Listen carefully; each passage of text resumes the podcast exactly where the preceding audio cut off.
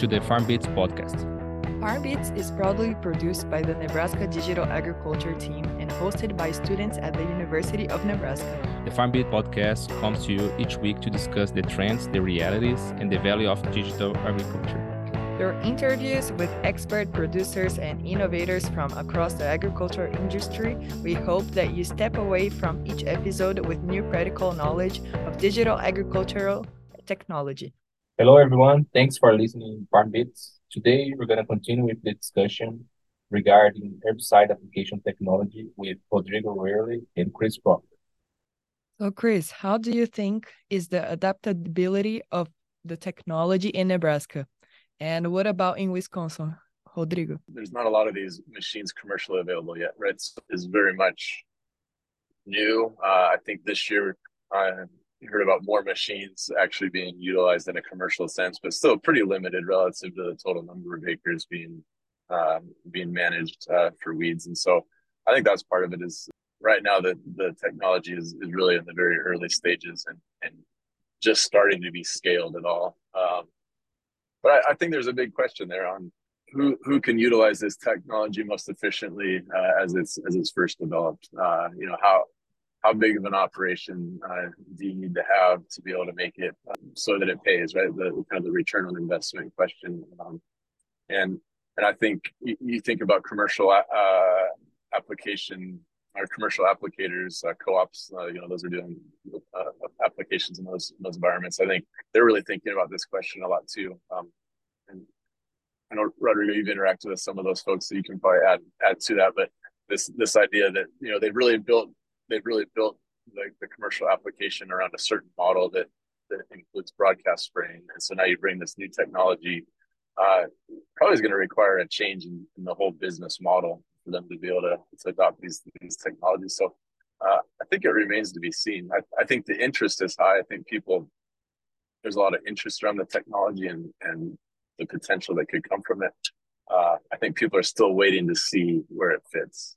Is probably what I would say at this point. Yeah, no, that's that's excellent there, Chris. The the one thing I was going to mention, you know, I think Nebraska and, and Wisconsin, there are some differences there as far as, uh, you know, the operation sizes. I think farms in Nebraska they tend to be they tend to be bigger than the farms here in Wisconsin. So I don't know, Chris, if you can comment what the split is, but here in Wisconsin, for instance, more than 60% of our acres are treated by uh, the co-ops or commercial uh, applicators, right? So if we want to see this technologies uh, taken off, there need to be some major adjustments to this uh, operations and how business uh, get done because it has to make sense for the co-op. So then it makes sense uh, for for the farmer. So it might be a little bit of a different scenario uh, from Nebraska and some other other states where there's more acres, where we have more private applicators, farmers, you know, owning a sprayer, making their applications because again it's it's a big investment right?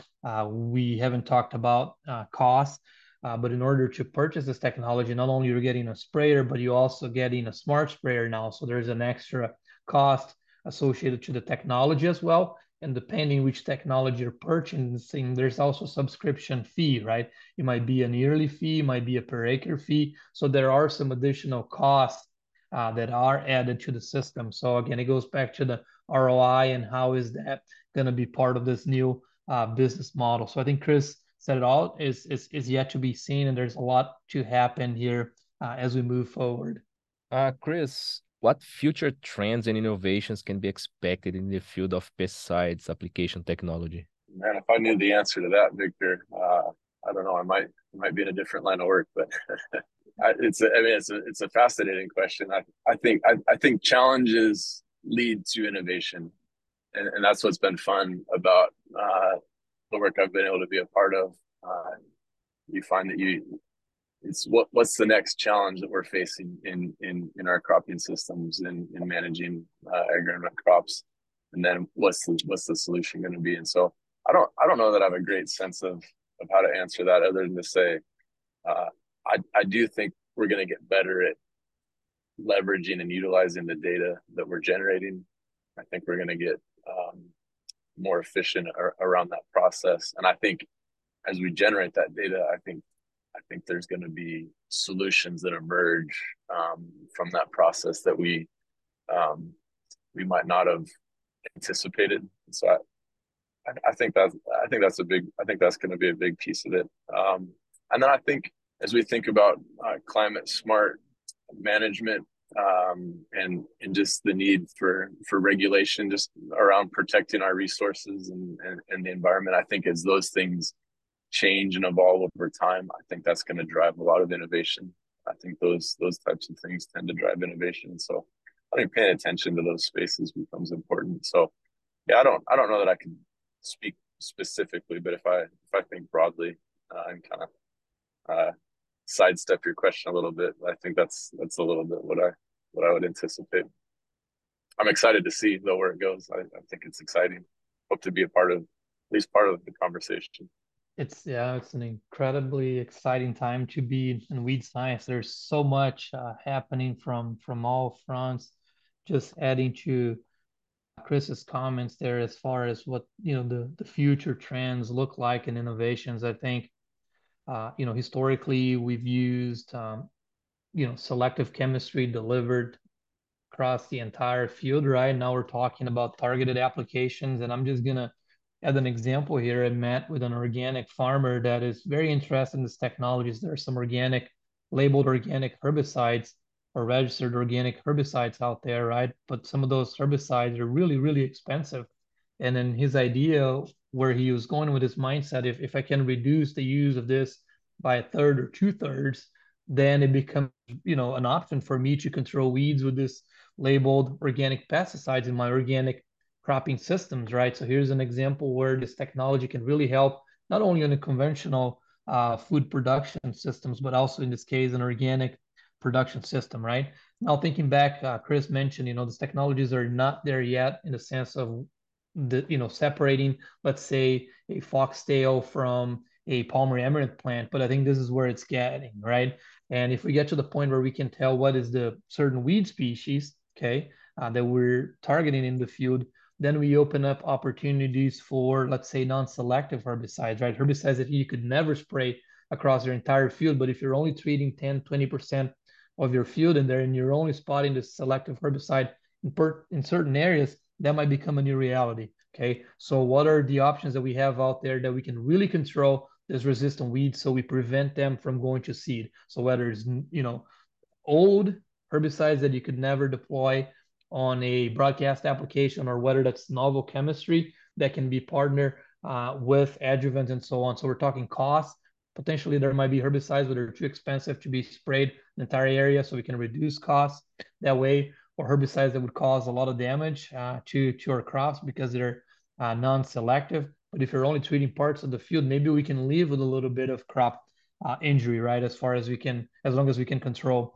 our weeds. So I think there's a lot of opportunities, uh, you know, as as we move forward uh, with these technologies. Those points are very interesting. And Rodrigo, how can university measure the return of investment of application technology to the community?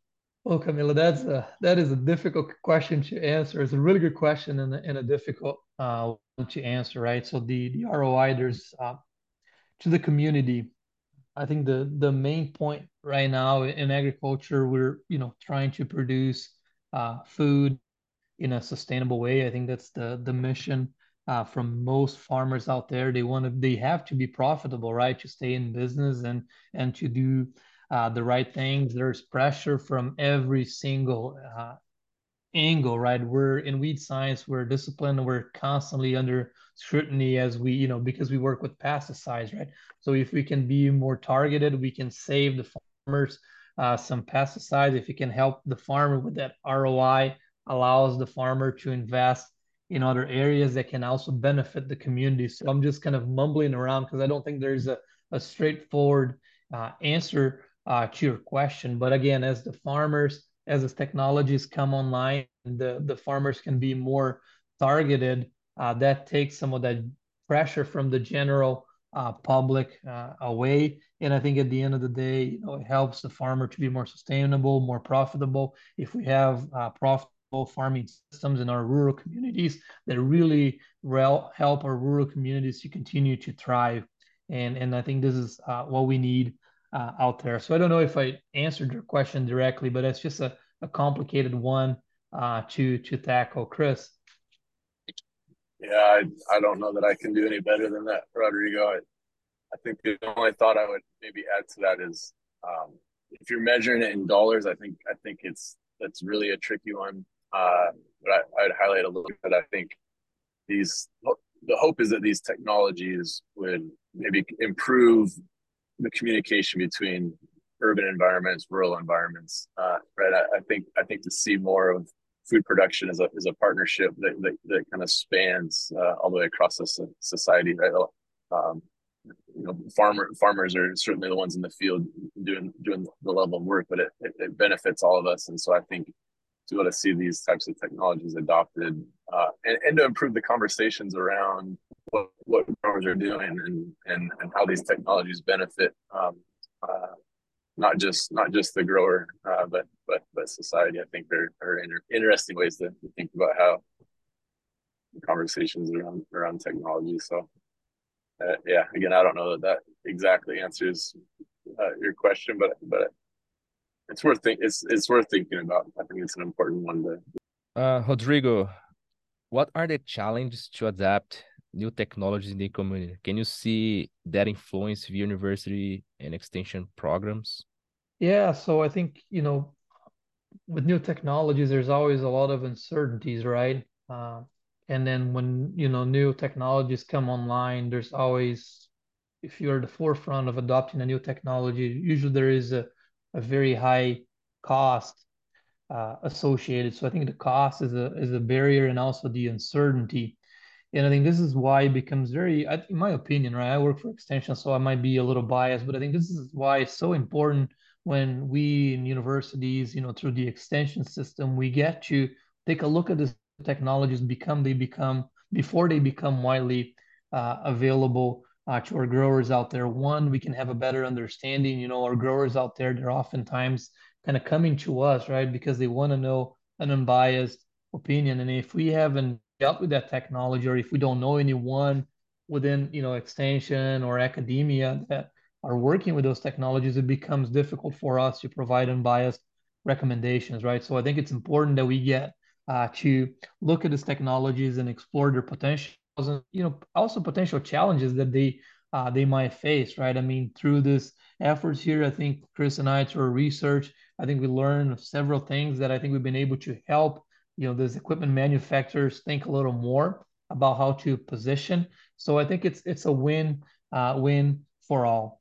And then as as always you know there's there's that uncertainty related again to the new technology. Not not all farmers out there uh, want to be at that forefront, but in every single community, there's always those individuals that are willing to take the risk, right? They're the ones that are willing to pay a little more and take the risk because they want to be at the forefront. So it's also very important for us in extension that we get to work with those individuals because they are usually the ones that are the influencers uh, within their community. So we get to learn from them, and we also hopefully get to help them uh, fine tune what they're doing. So as those technologies become more popular, we're all adopting them in a more effective uh, in a more effective way. Yeah, I mean, adoption's a it's, it's just those are interesting conversations around adoption of any any new practice or technology. Uh, you know, I, more and more, I think evidence would show that that data alone doesn't change anybody's minds. So we can we can have all the right data and have all the the perfect answers of, of as to why this new technology should be adopted. But that that in and of itself, I don't think will get get us all the way there. And I think that's where extension sits in a unique place. In that, I think extension plays a huge role in in those relationships uh, with with growers and in local communities, uh, in urban environments, all those different places. And so it's it's having those connections with people uh, and being able to to have actual conversations and not just putting data in front of people and expecting that to, to change but but it's how, how do you how do you turn it more into a conversation uh, uh, over time and, and, build it around relationships and and kind of this give and take uh, and so uh, being willing to listen as much as you speak those kinds of those kinds of things are all important i think as we think about adoption. And so uh, yeah, I, I think there's that, that's kind of the human human science side of of it all, and that's where extension sits in, in a unique place between kind of the science and and and just the relational relational side of things, which is I think is critical in this whole piece in this around around this whole conversation. I think right now it's it's a very fun time uh, to be talking about technologies. Uh, a lot of uh, farmers out there they're part of producer led groups, and producer led groups they're heavily you know, usually involved with extension. They support extension, and this is where the farmers are coming together uh, and exchanging ideas uh, more than ever. I think that's that's very very important, right? Because there's you know farmers are very busy. They have to make a lot of decisions uh, throughout uh, the year. There's you know there's certain things that were always done that way within the farm. We do it because it's efficient. It, it's worked. So why change, right? So one through the research, we get the data that helps us support the recommendations, and then through these groups, we have the opportunity to discuss you know, and maybe get a different viewpoint or revisit uh, our research priorities in the sense that, yeah, we're providing the information that the growers need to support their decision whether they should be considering adopting a certain technology uh, or not. So it's just a, a very, very exciting time, not only to be in weed science, but also to be part of extension. And Chris, if our listeners want to learn more about the smart sprayer research, where can they find more information? Yeah, and I, I mean, so Rodrigo mentioned the uh, webinar that we we did earlier. Um, so that's I think that's a, been a great resource, kind of introducing the technology. Um, you know, we're we're we're we've done some surveys, uh, just trying to gain uh, an understanding of people's perceptions around around new technology, smart sprayer technology, and so uh, we've been able to make some of some of that available um, just to, to continue the conversation around these things.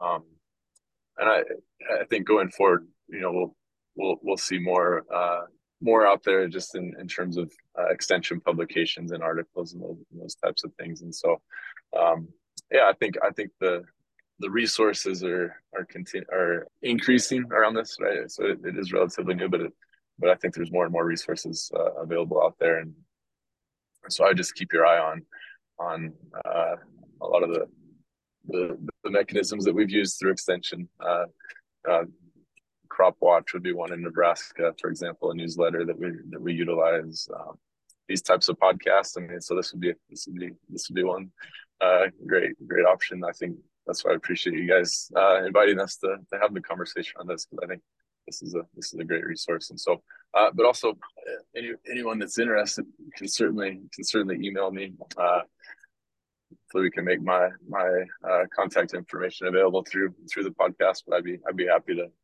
to chat more with people and um, about what, what I think we're learning via email or phone call or something like that. So, but yeah, thanks for that question. It's it's so new, right, Chris? I mean, I remember I think the first presentations we've had about this technologies at our regional scientific societies were about three four years ago and we're starting to see an uptick on the number of posters being presented. Uh, you have a graduate student in your lab working on that. I have, you know, a graduate student in my lab doing this type of work. So I think we're going to start to see a lot more uh, at our scientific conferences here for the next couple years. And as those uh, results get published, uh, we're going to start hearing more and more uh, about them. So long story short, I mean, it's all so new that I don't think we have a lot out there yet. So as Chris alluded to, the webinar, I think, you know, for those that are interested in learning a little more, I think we highly recommend. I'll ask you, uh, Victor and Camila, if you can, you know, put the link down below here so folks that are interested, if they can go there and check. Is a two-hour webinar, but I think it's worth the time, right, Chris? And again, there's there's some other colleagues uh, recording podcasts on this, this topic as well. So yeah, stay tuned. I think there's a lot more to come. I mean, this this uh, winter extension season here for the first time uh, I'm going to be talking about this, and I believe it's the same for Chris. I just got invited to give a, an extension presentation here in Wisconsin. I'll be doing one in Minnesota, and then talking uh, about this on a crop protection webinar here in a couple weeks. So I think there's a lot of interest, so new, uh, and there's going to be a lot more information coming online here, hopefully in the next year or so. And also, you know, connect with the manufacturers. I mean, they're pretty active on social media. Uh, they're getting their teams of engineers and agronomists uh, out there. So make sure you you know you you chase them and you you have the chance uh, to go and and talk and talk with them out there because there's a lot of they have a lot of good information in hands that they can also share uh, with you if you're interested. That's great. Um, yeah, Camila and I will make sure that we we're gonna make available that uh, that link for the the webinar, Rodrigo and Chris. And Chris, is there anything we didn't talk about today that you might want to add or mention to share with with our listeners? Yeah, I don't I don't know that I would.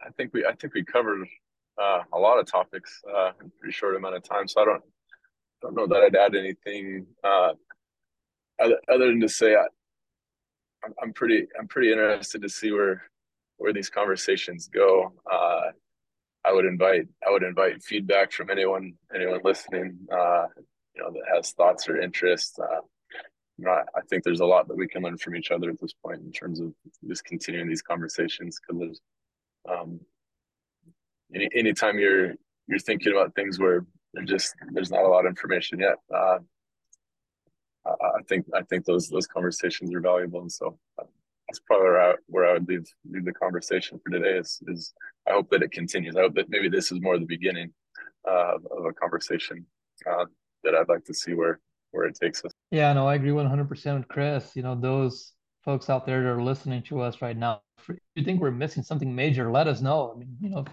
you know, challenge, please uh, challenge us because this is how we continue to evolve. Again, you know, this is technologies they they have a lot of tremendous potential, but there are also some challenges associated to them. So we want to hear from you. I think this is a two way uh, conversation.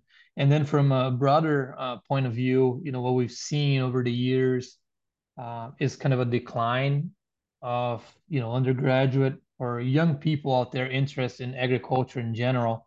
And the one thing I want to say is there are so many opportunities uh, with high technology and sustainability and you know producing food protecting the environment is a really really really exciting time uh, to be in agriculture. I know a lot of the young generation they listen to podcasts so hopefully they're uh, listening to us today. Lots of job really neat job opportunities uh, tremendous opportunities for for folks out there. So again it's a very exciting time uh, to be in agriculture. And those who are undecided whether they uh, should join, you know, an ag career or not, I strongly, I strongly encourage. Uh, we need uh, the energy. We need, uh, you know, the the bright individuals out there to come and help us. We have a lot of challenges, right? Resistance being uh, one of them. So we need all the help we can get. And when I'm saying we, we're talking we in academia and extension and industry and our growers out there, uh, because you know, together is how we we get better here. So that's one thing I wanted to share uh, with the listeners. That's interesting, and uh, it connects with our last question. So, a tradition on the FarmBits podcast is to ask for a piece of advice. What ad advice do you have for anyone interested in working with pesticide application technology? Uh, that's a fun question. Uh, advice is tricky, right? But I, I, I think, I think for me, um, be curious and and don't be afraid to ask questions. Uh, I, I, that, that's how that's how we see technology advance and things move forward. Is, is when people are are curious and and, don't don't hit roadblocks and stop, but start asking questions. How are we going to solve this? How are we going to figure out a way around this? Um, uh, you know, just to, to jump in and go for it. And so, uh, I think look look looking for opportunities, um, asking good questions, and always always uh, always be curious and and and I, I think find what you love to do and pursue what you enjoy. That's i guess those are those are things that i've i've tried to live by and and uh, it's it's been good. I i i can i can say i really do enjoy what i do i've had a lot of fun fun doing it. And so and a big part is is, is working with uh like you victor and camila as, as students you know i think i think having those opportunities and just the conversations that we've we've had and, and, the things that we've been able to talk through and, and, think through and your your contributions have been huge. And so yeah i think I, I, I would just encourage folks to think to think about those things. I concur 100% with what chris said in there. And again my you know piece of advice again especially for the young folks, what I just described, there's a lot, there are a lot of opportunities in agriculture. Uh, we're we're gonna need uh, the help, all the help that we can get here to continue to, you know, food and you know feed and fuel uh, society here. So just a lot of uh, opportunities out there. Uh, it's a it's it's an amazing uh, career path and profession. Chu, you get a, a, good mix of indoors and outdoors, I guess, right? Good balance. So for folks out there, again, thinking about you know their professional careers and where they want to go, if they like the the outdoors and environment and so on, I think there's a lot of uh, opportunities here within uh, our discipline. And with that, I just again I want to take a moment to uh, thank you both, Victor and Camila, uh, for the invite. It was it was a lot of fun uh, being here today. Chris, uh, great visiting here with you as well. Today we get to do in front of a microphone and camera, but just you know, this is these are normal or regular conversations that Chris and I uh, have at least once a week, right, Chris? When we're driving somewhere, going somewhere, we always like to talk about you know these technologies and yeah. and plans, and that's I guess I guess uh, an advice uh, we're so dependent of you know our cell phones and we i don't think we take the time to talk with people anymore and it's amazing what an hour conversation can can do for you so if you you know reach out to people talk to people exchange ideas i mean i think you know being human beings cell phones are amazing right you know being able to text or connect via social media but there's nothing better than actually calling somebody and and talking there and exchanging ideas and and seeing uh, what we can can be doing together. So that's kind of another advice here for for the end of my part here. That's great. Uh, so thank you very much to Rodrigo Werle and Chris Proctor for taking the time to join join us for this episode of the FarmBits podcast. It's really exciting to hear about pesticide application technology, focusing in herbicides and new technologies being developed in this field. Thank you. One of my favorite parts of this episode was the possibility that extension connects with the new technologies. For example, uh, Rodrigo and Chris mentioned about the smart sprayer, and the most part of our episode was related with the smart sprayer. So connecting new technologies and having the, the those new technologies uh, being widespread to uh, farmers using the the university extension is very very interesting for me and that was for sure my my favorite part of this episode what do you think camila i also think how fascinating are the future possible opportunities that we still have to advance in technology for pesticide application Thank you for taking the time to join us today on the FarmBits podcast. If you enjoyed this episode, please subscribe the podcast on Spotify, Apple Podcasts, YouTube, or wherever you listen to the podcast to be informed about the latest content each week. We welcome your feedback, so if you have comments or questions for us, please reach out to us over email, on Twitter, or in the reviews section of your favorite podcast platform. Our contact information can be found in the show notes.